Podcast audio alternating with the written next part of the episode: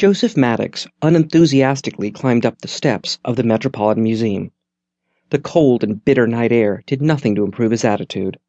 The thin layer of snow on the marble steps crunched beneath his shoes and sounded loud against the stillness of the night. He shivered a little as he thought of why he had to work here, and along with the frozen breath, an almost silent curse escaped his lips. Being a security guard on the night shift wasn't his idea of a career builder, but a job he needed in order to eat and pay child support, and thanks to his ex-wife Linda, all he could get. When he reached the doors, Nate, the guard on the previous shift, came over to let him in. The older guard's arthritic hand shook a little as he fumbled with the lock. Evening, Joe, he said. Evening, Nate. How are things? They never exchanged more than a few words with each other. They didn't have anything in common to talk about.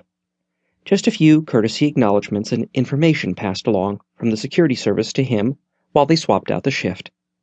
Anything new? Well, there is that arrival of some French painting. It's on loan from the Art Institute of Chicago.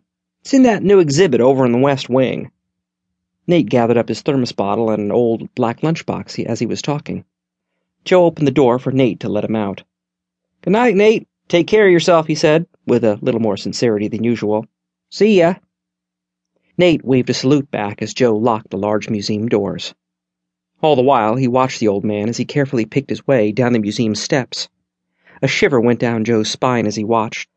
He saw himself in thirty years, still pulling a graveyard shift as a security guard. He returned to the station and prepared to make his rounds. He clocked in precisely as the clock struck ten, and then slung the clock strap over his shoulder. He repositioned the time clock so the strap rode in a more comfortable position on his shoulder and reached for the large beamed flashlight. As he switched it on and left the guard station, he felt a tingle at the base of his brain. He looked back at the dimly lit station in the middle of the foyer of the museum. It seemed to be an island in the midst of a sea of darkness. That was when Joe heard it. It sounded like a child crying. As he moved quietly into the next hallway, it was getting louder, and it was coming from the west wing. Surely someone didn't leave a child in the museum.